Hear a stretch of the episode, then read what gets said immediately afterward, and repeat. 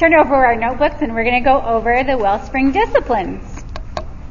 Well, the Wellspring purpose, as we all know, is to equip and encourage the women at Grace Bible to shepherd their hearts toward Jesus Christ through the Word of God so that they may live out the gospel and thus strengthen the church in its gospel purpose. And I just want to thank the Lord this morning um, for laying upon the hearts of our pastors to shepherd us well in this way. We are very blessed ladies to be cared for so deeply. And thanks be to God for preparing and equipping Jamie and Chris and Sarah to feed us richly with all that we have been given through Wellspring. And this is a great privilege, gals, that we have been giving given and that you are faithfully pursuing. So thanks for being here. God is equipping and encouraging each of us to grow deeper in our understanding of the need of our hearts to be shepherded. Without this understanding of the condition of our heart, we will see no need for the only one who can save us and redeem us and purify us from all unrighteousness. We are seeing the means of grace which God has given us in His Word and the purpose He has for us to live out the gospel and to strengthen the church in its gospel purpose. Wellspring has been another wonderful means of God's grace to learn about the mixed condition of a believer's heart.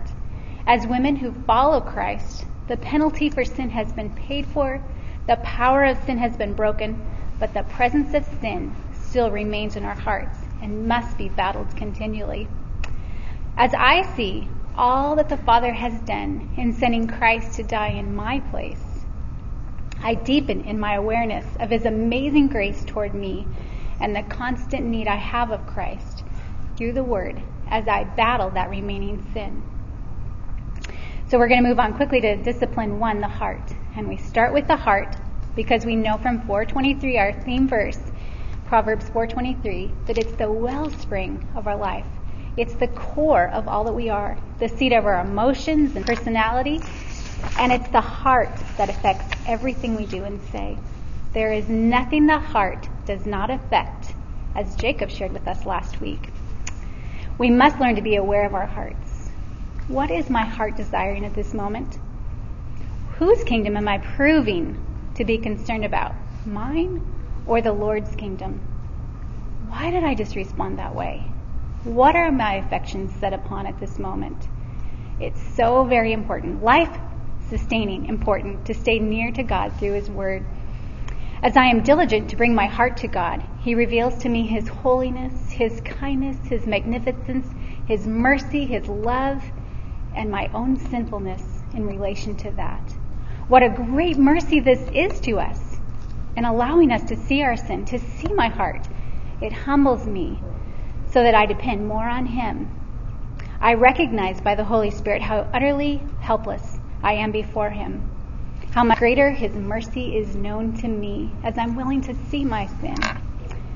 Being in the Word and being reminded over and over and over again of the gospel, my gratefulness for the cross increases.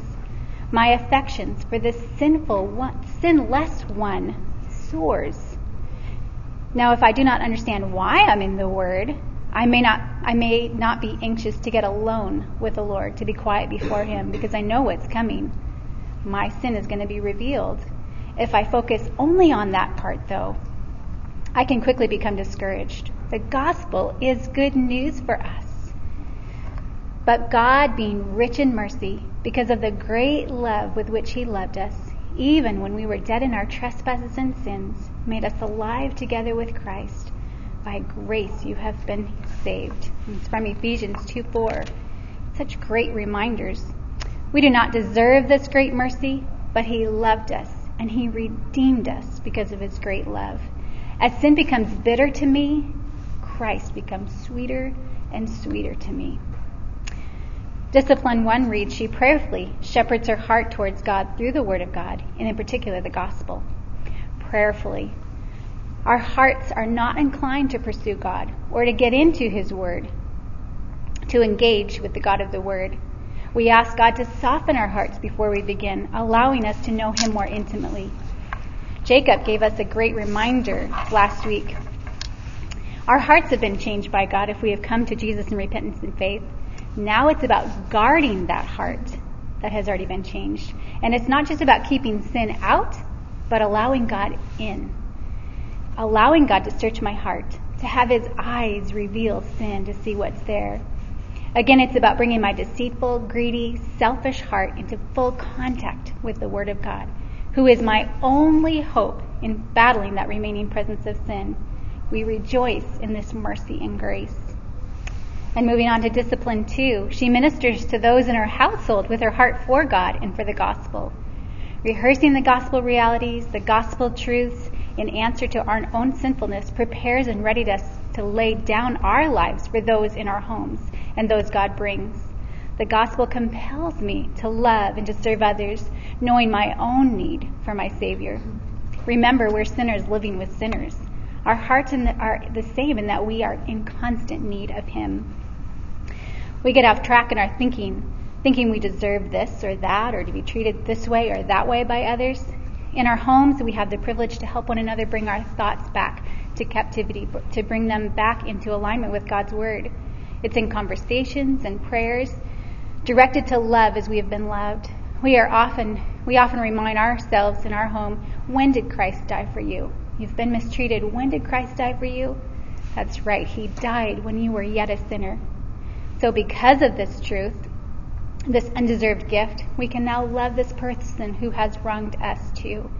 The gospel compels us to lay down our lives. Oh, to grow in such grace. And that's from, again, Romans 5 8, reminding us that while we were still sinners, Christ died for us because of his great love. It ha- happens often that I'm engaged with the, um, with the Lord early in the morning, and either I soon sin after or I'm sinned against. What do I do? I quickly lose sight of the gospel. Well, the Holy Spirit may call back to mind something I've um, read in the Word in the morning, or um, by His grace be reminded of a gospel truth that would apply here, or I may have to just yell stop in my mind and go back to the Word.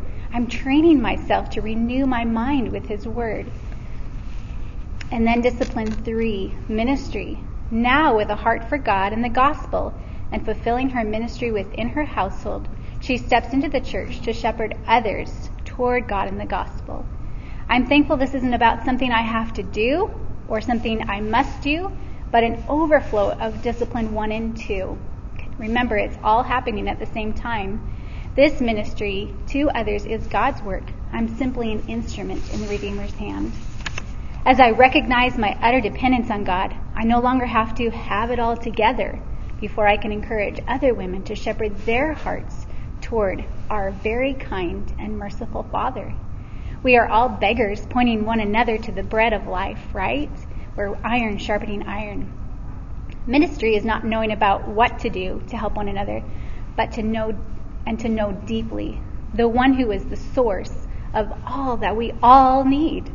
Our lives are very different in the what God uses to refine us and to make us into the image of his son. It is easy to become discouraged in life because we lose perspective so quickly. Our eyes must constantly be redirected to the cross. It is important that we spur one another on toward love and good deeds, being reminded of the great love He has. I'm thankful God has given us one another to remind each other of those gospel realities and those gospel truths. I need to be reminded over and over. We sang a song on Sunday, O Great God, and as I sang verse 3, I thought of our disciplines. Help me now to live a life that's dependent on your grace. Keep my heart and guard my soul from evils that I face. You are worthy to be praised with every thought and deed. O great God of highest heaven. That is why we long to know the Savior, to shepherd our hearts well and to minister to others in our household, in those in their church, because He is worthy to be praised. May our lives be a living epistle, a living letter to the world of this great God of heaven. For letting me share.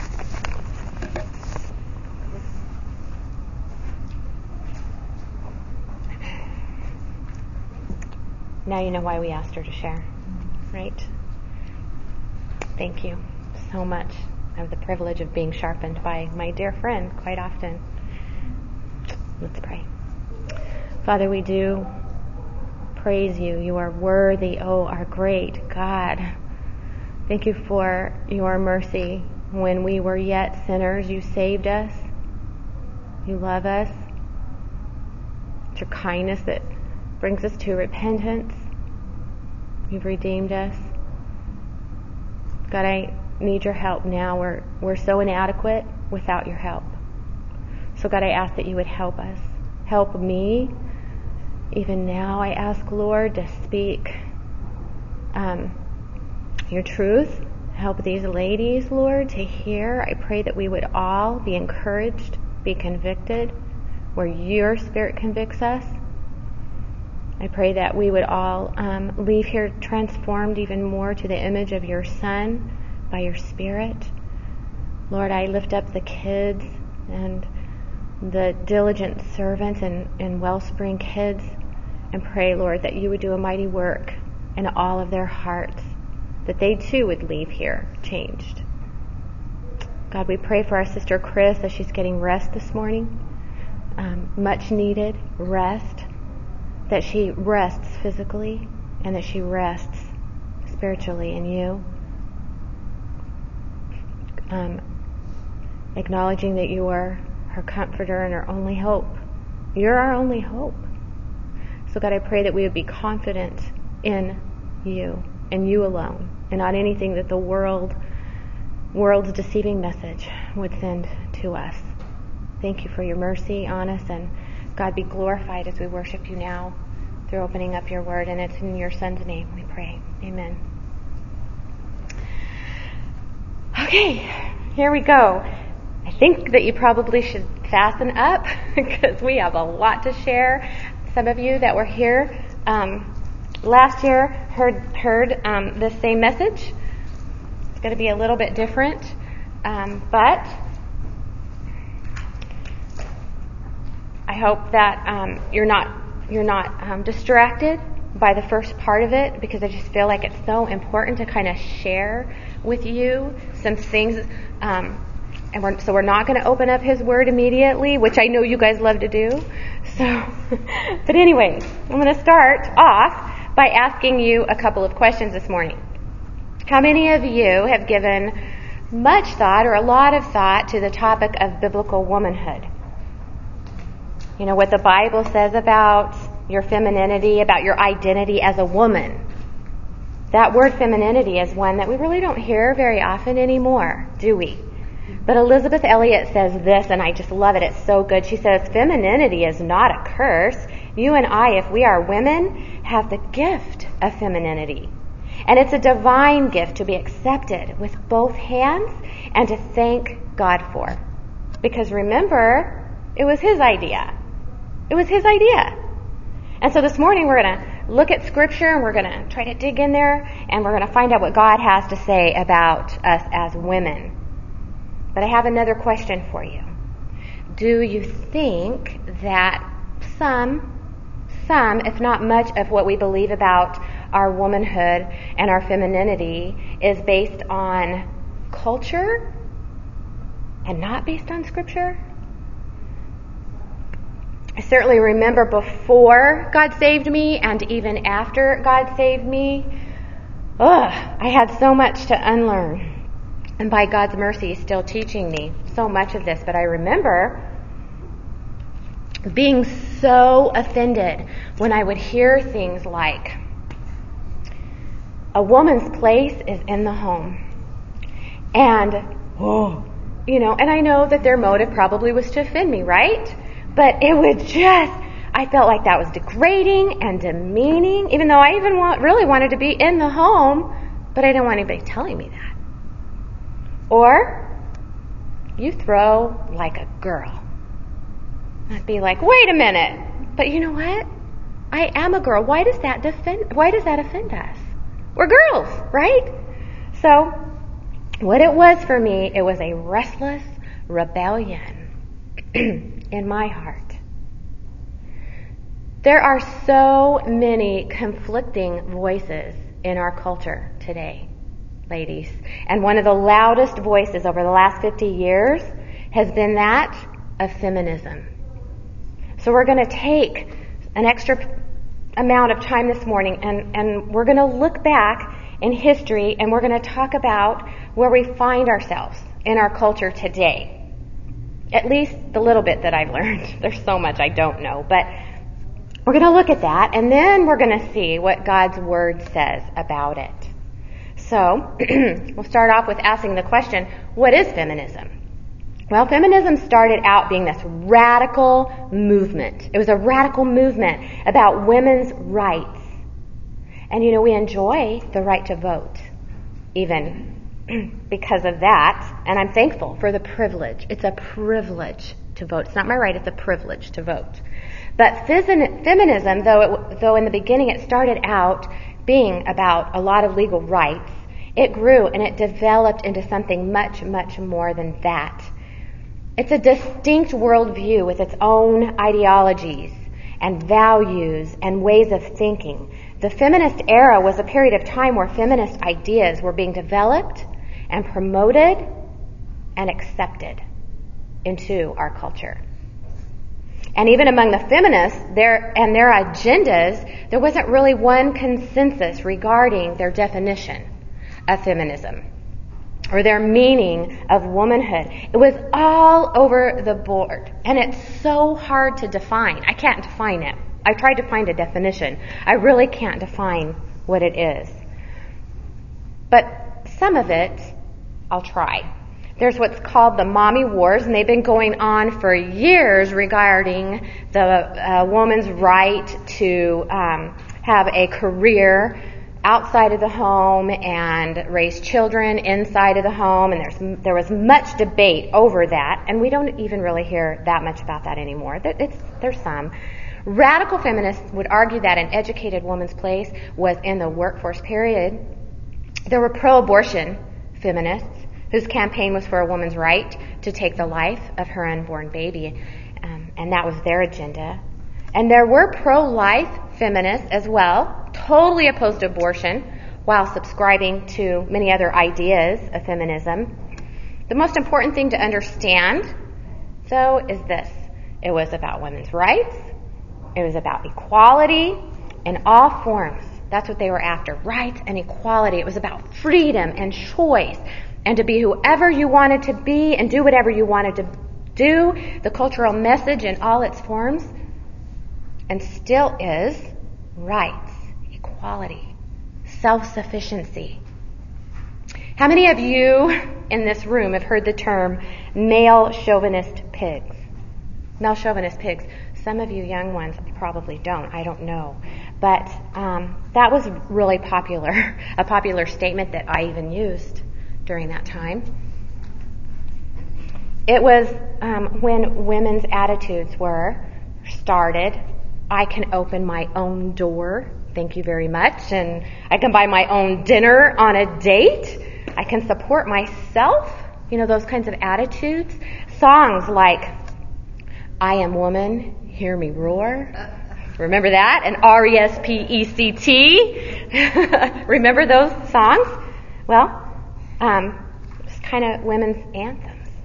And, and, and it really still is.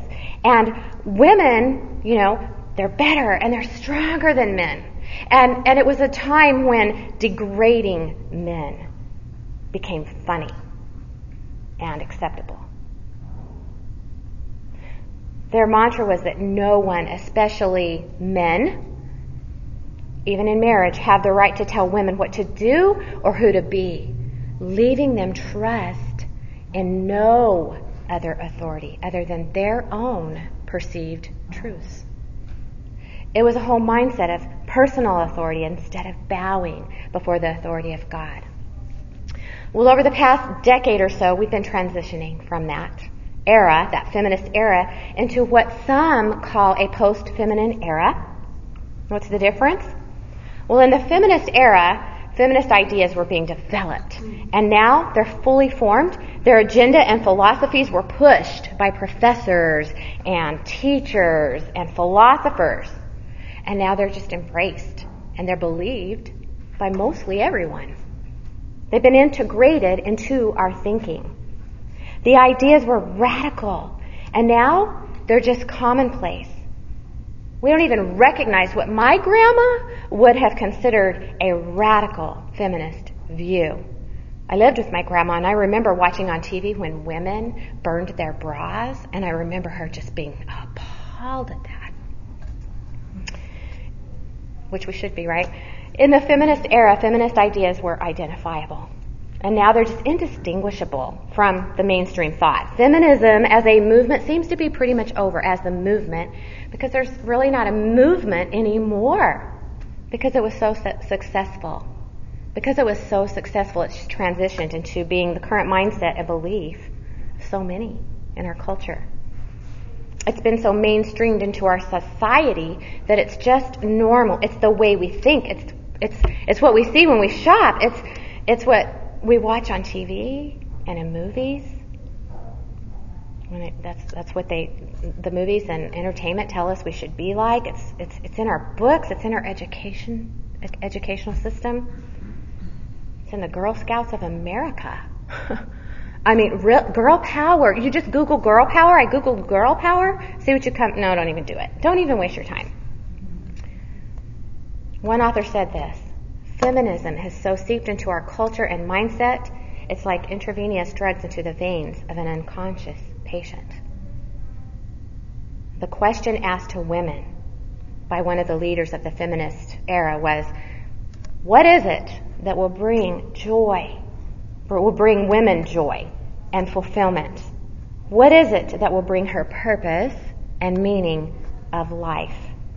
And their answer, women bought into the lie, hook, line, and sinker, that feminism, or whatever you want to call it today, it'll bring them what they want and what they think they deserve.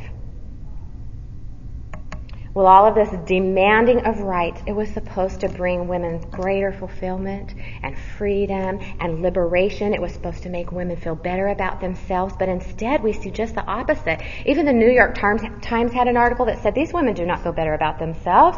They aren't happier, they're disordered, they're confused, and they lack a sense of vision and purpose for their lives. And we know, we know that what they are seeking can only be filled by the transforming power of the gospel. When we humbly acknowledge the truth of the gospel, repent, and believe in Jesus and his finished work on, work on the cross and all the realities that the, uh, of the gospel, and then live according to God's design. That's true joy. Because that yearning and longing for something more it's not going to be filled with anything else. It can't be filled by the formula that our culture's been given by feminism. So where do we find ourselves today in, in our culture? Pretty confused. Our culture's confused. Our upcoming post-feminist generation has little or no understanding of God's design for men and women and many reject completely his plan for gender. One of the most recent and devastating debates is over the God-given differences between men and women. In our culture today, many men, they're not being taught, they're not being raised to understand what it means to be a man. Many women are not being taught or raised to understand what it means to be a woman, and it's devastating, it has devastating effects on our culture and on our families just as a society. Many women and men are despising, or many women, I would say, despising their femininity and who God created them to be. There's a whole lot of talk about gender confusion, confusion gender identity, gender neutrality. And I, and I just want to say there's a medical condition, about 1% of babies are born with with with a, a disorder, and I'm not talking about that. That's a that's a that's um, a physical illness. That's not what I'm talking about at all. I'm talking about rebelliousness. But we're seeing even more of what's going on. This, what's been going on for years. Men and women believe that they were born with wrong body parts. Females want to be males, males want to be females, they want to have surgeries. Parents are allowing children to have surgeries and take hormone replacement drugs. I've been reading quite a few blogs to prepare for this and just to kind of see. And it's so sad to see the hopelessness and despair and rebellion. And we know that we don't need new body parts. We know we need new hearts. They need new hearts just like we needed new hearts, just like I needed a new heart. I needed a, I needed a new heart. I was completely rebellious as well. But God in His mercy gave me, gave us new, a new heart, and, and, and it changed everything. So let's keep that in mind as we think about this. Just keep that in mind. Okay. So in their push to be whatever gender they decide they want to be, there are those who don't want to be recognized as a gender at all. It's out there, ladies, and it's coming full full steam ahead. They don't want to be recognized as gender at all. They want to be gender neutral, to be recognized as a human being rather than a he or a she. Okay, there's even talk about coming up with a gender neutral pronoun in order to identify there's a I, I don't know if, if you heard last year, but there was a baby um, born to parents in Canada who um, decided not to tell anybody the gender of their baby, not the little brother or anyone, to in order to allow the child to decide what he or she want wants to be when when he can decide that. I read another blog on how um, a mom is writing on how to raise gender neutral children there's so much I'm not even going to fill your minds with. Maybe some of you read about a taxpayer, taxpayer funded preschool in Sweden. This school is operating under the theory that by eliminating any reference to gender, the students won't fall prey to the stereotyping of gender roles. They say that there are no boys and no girls in the school. They call each other friends. Egalia, the school's name, gives them a fantastic opportunity to be who they want to be. They're not allowed to use the pronouns him or her. They're not allowed to. They, they've replaced the gender label with a made up word. A made up word. Doesn't even exist in the Swedish language. There are no gender promoting fairy tale books, no Snow White, no Cinderella, but they favor books featuring gay and lesbian couples and single parents.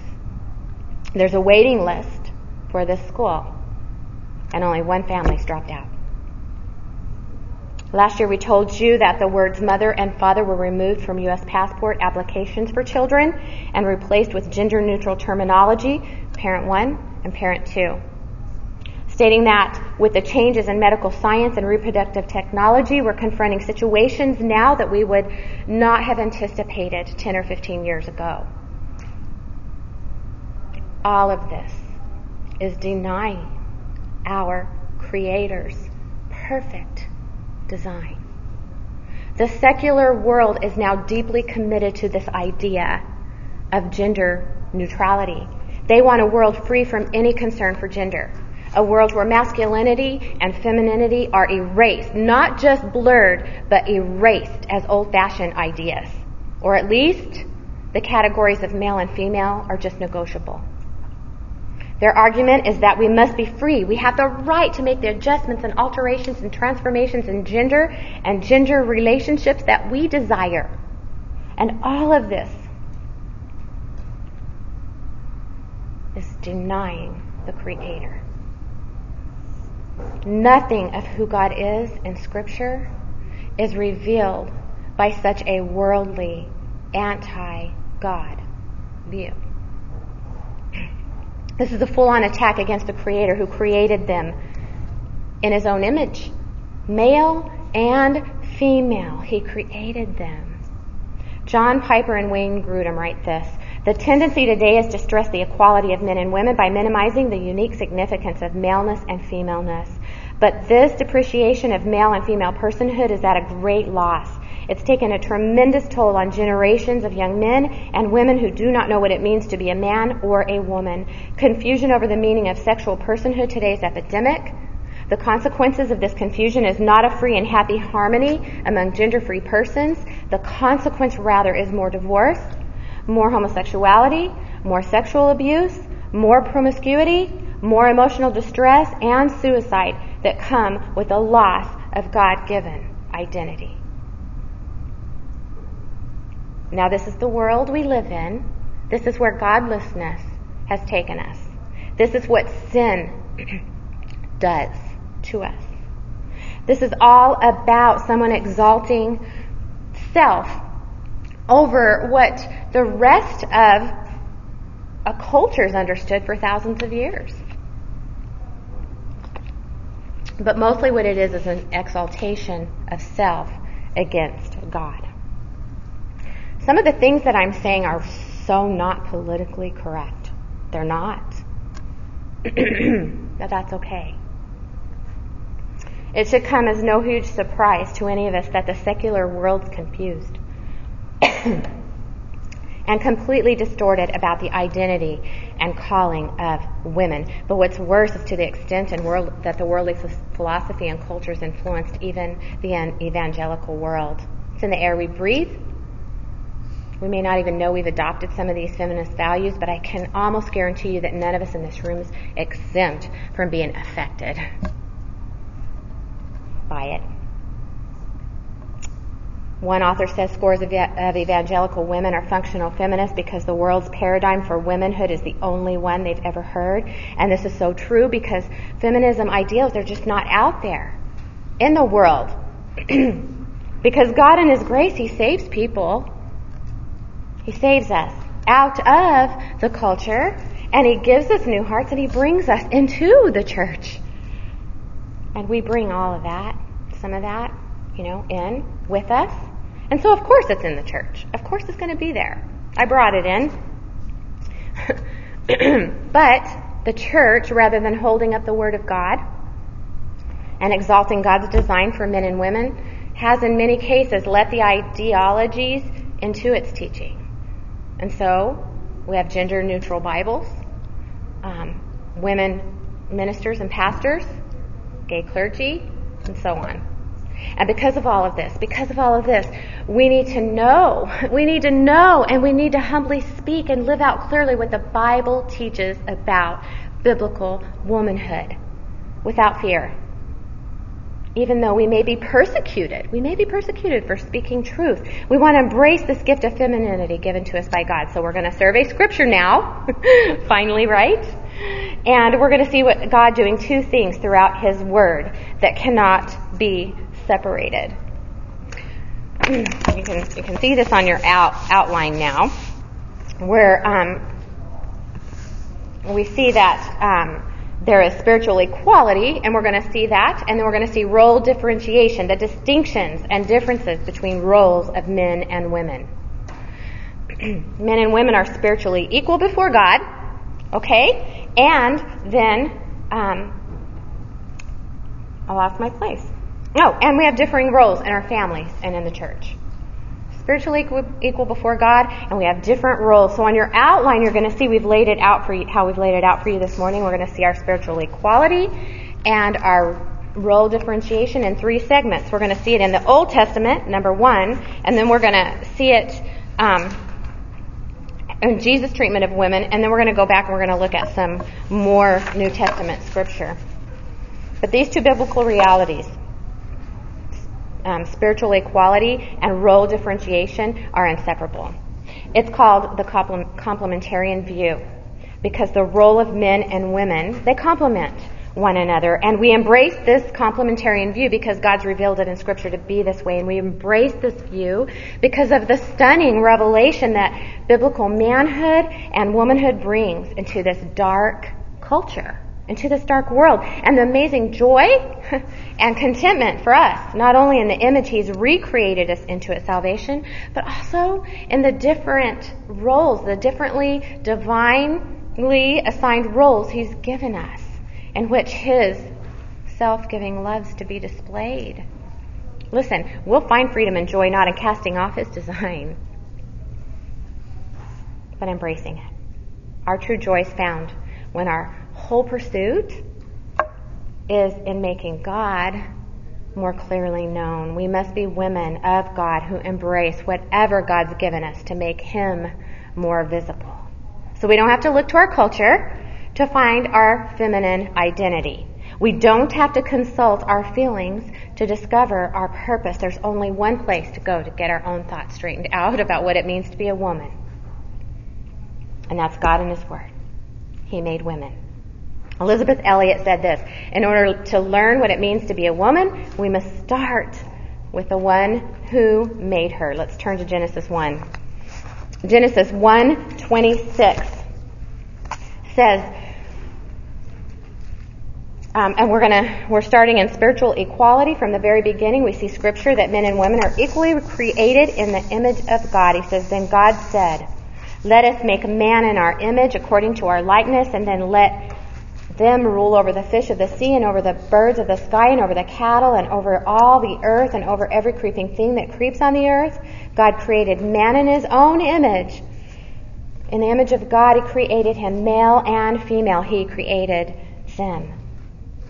Male and female, he, he created them. This is his design. And what does God mean? Or what does it mean to be created in the image of God? Let's see here. I don't know if we have that. Yeah, we do. So you don't need to turn there. Chapter 1 of Colossians says um, that He, Jesus, is the image of the invisible God, the firstborn of all creation. So we look to Jesus to see what that image is. And what did it look like for Jesus to bear the image of God? We have it on your outline. Philippians 2 6 says, who, although he existed in the form of God, he existed in the form of God, he did not regard equality with God as a thing to be grasped. He existed in the form of God, and form is a similar word to image. So he existed in the image of God. You see the unity there? And then he didn't regard that unity, that equality with God, as something to be grasped after. But verse 7 says, he emptied himself. He emptied himself, taking on the form of a bondservant. And being made in the likeness of men, being found in appearance as a man, he humbled himself by becoming obedient to the point of death, even death on a cross. Jesus did not promote himself. He didn't fight for his rights, but rather here in verse 7, he emptied himself, taking on the form of a slave. Being in the form of God led him to take on the form of a slave. The image of God is that of serving, not grasping for yourself, your ideas, your self promotion, but by humbly giving yourself away like a slave does. And Jesus confirmed this when he, when he says that the Son of Man did not come to be served, but rather he says what in Mark 10? He came to what? He came to serve, checking to see if you're there. The Son of Man, he came to serve. And how did he serve? He gave his life. He gave his life away.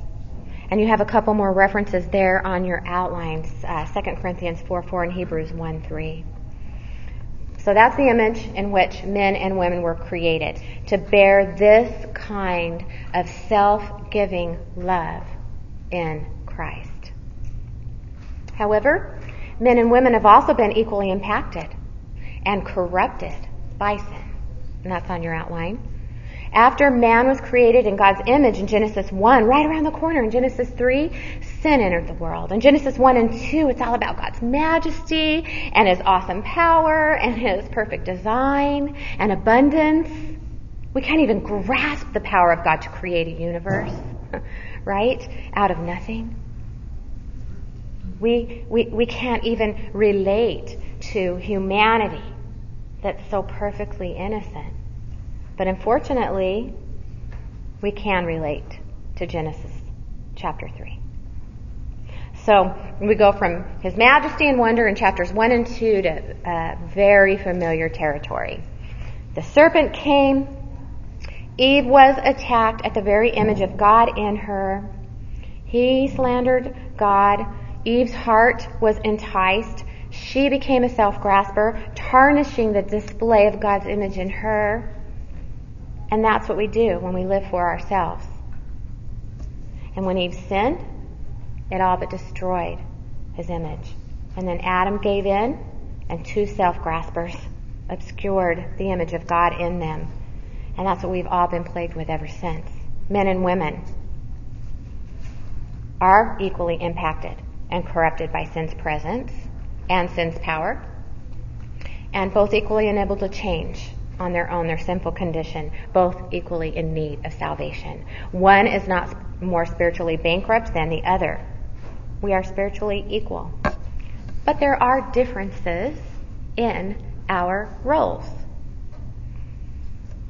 You see, you can turn to Genesis 2, 18, um, and that's on your outline there under role differentiation, where God shows us his purpose in creating woman. In verse 18, he says, And the Lord God said, It's not good for man to be alone. I'll make him a helper suitable for him. And out of the ground the Lord God formed every beast of the field and every bird of the sky and brought them to the man to see what he would call them. And whatever the man called a living creature, that was its name. The man gave names to all the cattle and to all the birds of the sky and every beast of the field. But for Adam, there was not found a helper suitable for him.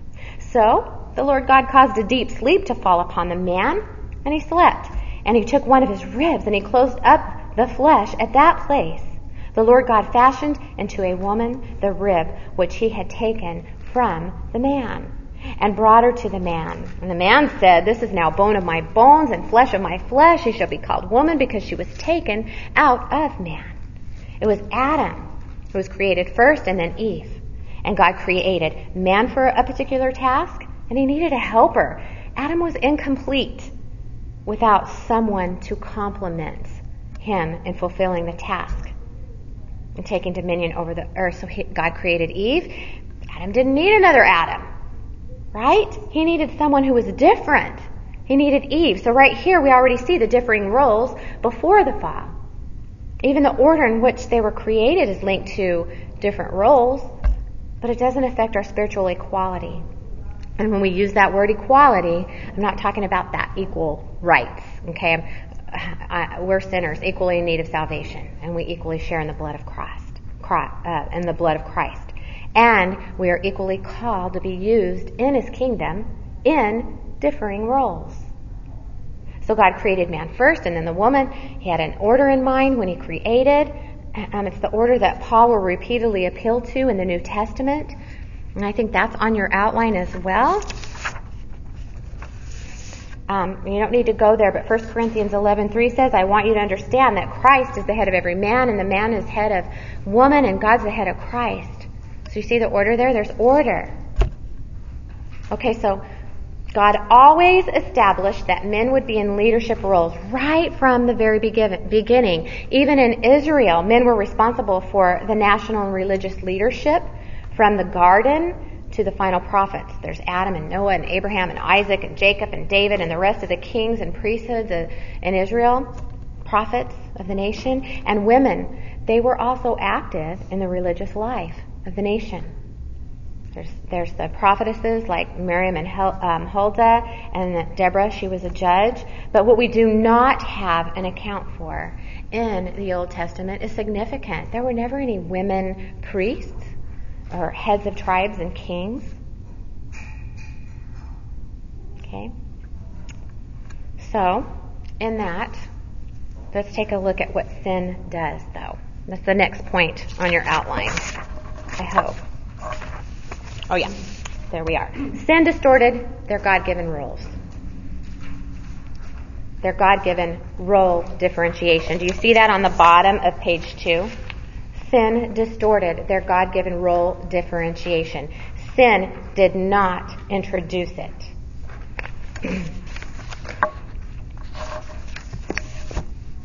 Turn back to Genesis 3, starting in verse 1, and, and we're not going to take the time to read it this morning, but remember, man and woman, they already had their roles prior to the fall. Their roles were not introduced as punishment after or because of the fall. Our roles are not God's punishment for sin. I've always been taught and believed and even taught last year that part of the distortion of our roles came through God's judgment in Genesis 3:16 where it says that our desire will be for our husbands and he'll rule. Remember that? But I'm so thankful for Smed's teaching last summer on Genesis 1 through 3 and if you missed that I really want to encourage you to go back and listen to that. But he reminded us that the distortion of our roles it doesn't start in Genesis 3:16 when God pronounced the curse to women. It started the very beginning of chapter 3. We find Eve in this conversation with the serpent, the tempter. He's evil and he's deceptive. And Eve was caught off guard. He slandered God. Her heart was enticed. And in verse 6, she believed his lie that if she gave in, she would become wise. And that God was keeping something from her. So she disobeyed God and she ate and she gave it to her husband and he rebelli- rebelliously ate. And as you read through that, you'll already see that. Who's she trusting in? She's trusting in herself. Think about Eve's sin. What was her sin? Just some of it. Independence, self-grasping, self-reliance. What was she even doing listening to the serpent? Right?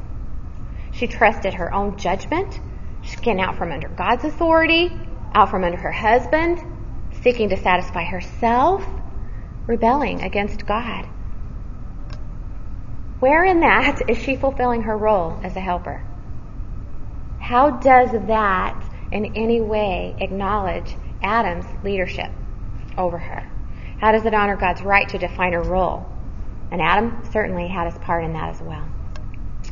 In a world previously untouched by sin, Eve believed the lie that she could trust herself more than she could trust God. That's a rejection of the role God gave her. And as we live in this mixed condition, thankfully, this side of the cross, this is very familiar to us as well, right? How do we see that? How do we see that in our own hearts?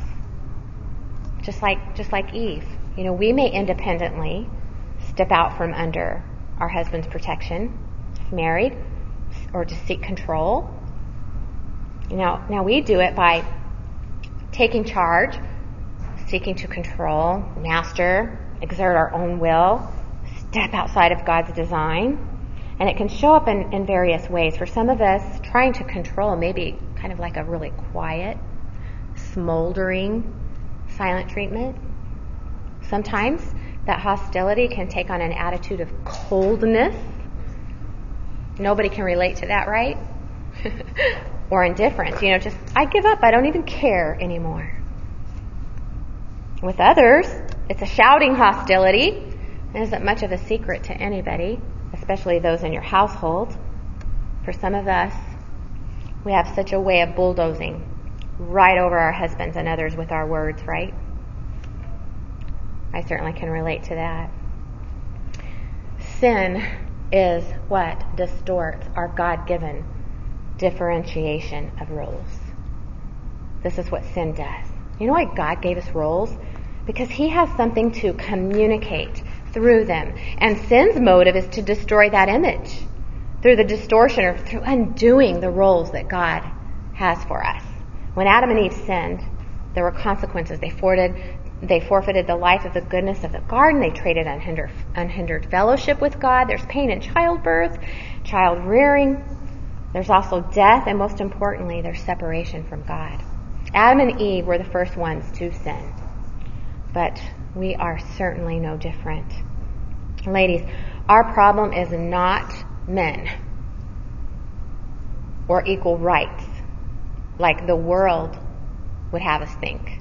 Our problem is sin. Sin warps everything. James tells us that sin is the reason for jealousy and selfish ambition and disorder and every vile practice that characterizes false wisdom. Sin is the reason we need a Savior. So now we're going to look at how Jesus emphasizes the exact same thing. There's a consistent pattern. We're on number two in your outline where Jesus dramatically emphasized a woman's spiritual equality with man in the midst of a woman demeaning Greek, Roman, and even Jew- Jewish culture. In that culture, you guys have it? Okay. In that culture, women were possessions. Not even worth teaching the Torah to. Actually, they would burn the Torah rather than teach it to a woman. They claim that by a woman's nature, they could not understand spiritual or theological truths. Men in Jesus' day normally wouldn't even allow, um, or they wouldn't count change into a woman's hand for fear of physical contact. Jesus, though, he dramatically countered this godless view of women. The references are here on your outline, and you can look them up later. But Jesus uses illustrations, that first point there. He uses illustrations and images familiar and useful for women. He revealed himself as Messiah to women in John 4. In Luke 10, while Martha is busy in the kitchen, what was Jesus doing? He was teaching Mary, which was so countercultural in that day. Jesus taught, touched women. He allowed women to touch him. Jesus allowed women, women to travel with him and his disciples, which was unprecedented. In John 20, Jesus revealed himself to Mary Magdalene after he rose from the dead, sending her to tell the men, despite Jewish courts not even allowing women to witness because believed they were liars. In Jesus' treatment of women, he showed them compassion and he showed them respect in ways they had never known in their culture. He didn't demean women. All of this demonstrated their spiritual equality. And Jesus, at the same time, though, he, he did nothing to exalt women to a place of leadership over men. He didn't. What he also never did, though he clearly could have, is to choose any woman to be among the twelve. That would have been the perfect time to do that, the prime opportunity to change what God so far had revealed in the Old Testament. A prime time to establish a change for women's roles, but he didn't. Why didn't he choose women, women disciples?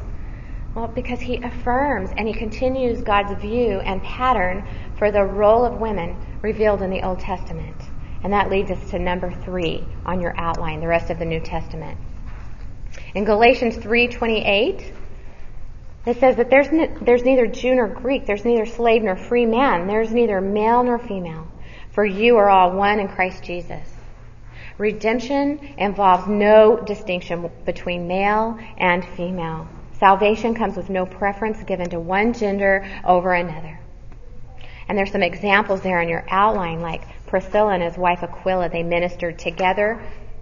In Philippians 4, there's Euodia and Syntyche. We also see that both men and women receive spiritual gifts. In, in 1 Peter 3, 1 through 7, it says that the wife is the fellow heir, fellow heir of the grace of life. However, there are different differences in roles. You know, it's easy for us to see the gospel when we look at spiritual equality in the New Testament, and we love that the ground is level at the foot of the cross. That men and women, they have an equal need for Jesus. We have an equal cleansing in his blood. But ladies, the gospel is every bit as much on display in the different roles described for us for men and women in the New Testament.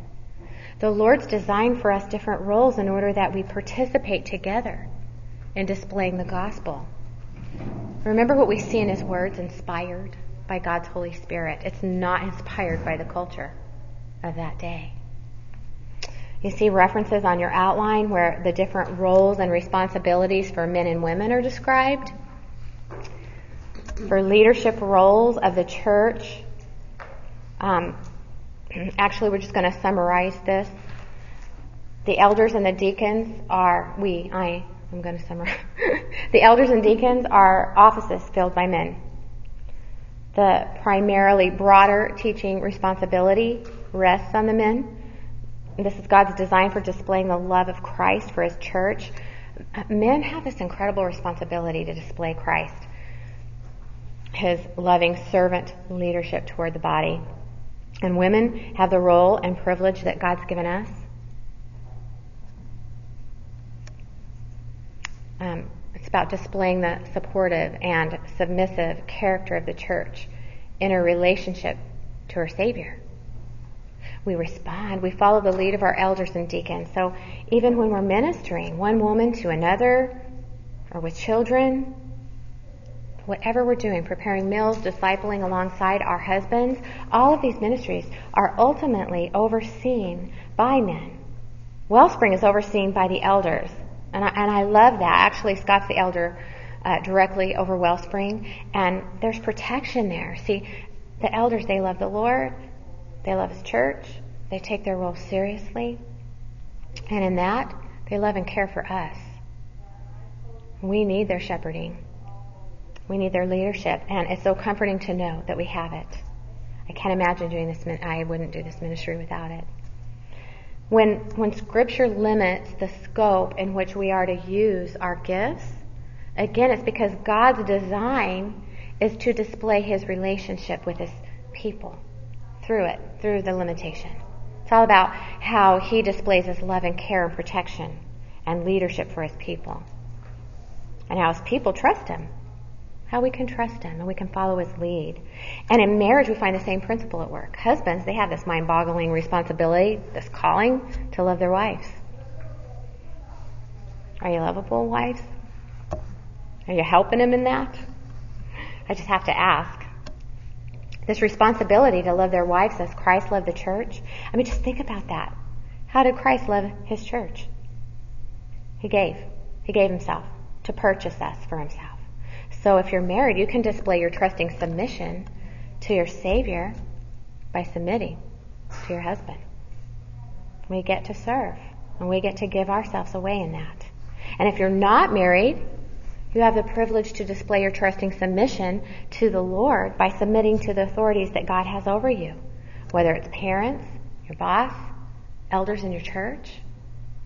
See, when men and women fulfill, fulfill their God given roles, and we as women live in humble, respectful submission and support under our church leaders and under our husband, the word's honored and the gospel's on display. We actually demonstrate to one another and to a watching world the relationship we were saved into at the cross. Jesus in relationship with his bride. Is that exciting or not? Isn't that great? This is why we embrace who God's created us to be. It's why we embrace biblical womanhood. Because God has something to reveal about himself to us and to the world through not only our spiritual equality, but also through our different roles. Okay, so how do the different roles reveal our great God? Well, first of all, the members of the Godhead, they have different roles, right? Along with their divine equality. Okay, think about this. Each of the three members of the Godhead reveal the image of God to be the self-giving love. Each of the three manifests the self-giving love toward one another. The, the, the Father loves the Son, the Son loves the Father. He gives himself over to the Father's will to redeem his people. The Spirit, he gives of himself to reveal the Son to his people. And both recreated, man and woman, equally possess this image within. But that image is enhanced, it's magnified, and it's glorified, not by men and women having the exact same roles. The Son takes on a different role from the Father without losing any of the self giving love, without losing any deity. So, do you get that? To diminish any one of our unique roles, it would cause us to miss something of God and who He is. So, the same is true with the different roles given to us uh, given to men, given to women, the roles given to married women, and, and given to single women, because our roles are unique privileges from God.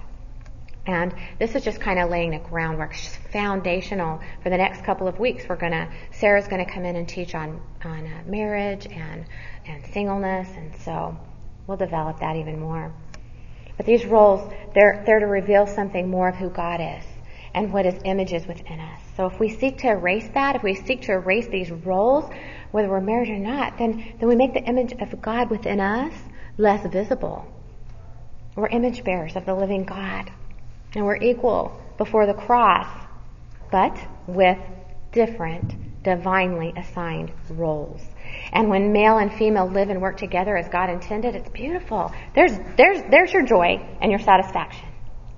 Okay, so let's grow and encourage one another to embrace and love the God given roles for us because God will best be seen within us, within our marriages, within our families, within our church, as we're obedient to Him in those roles He's given us. And because it exalts God, the Father, the Son, the Holy Spirit.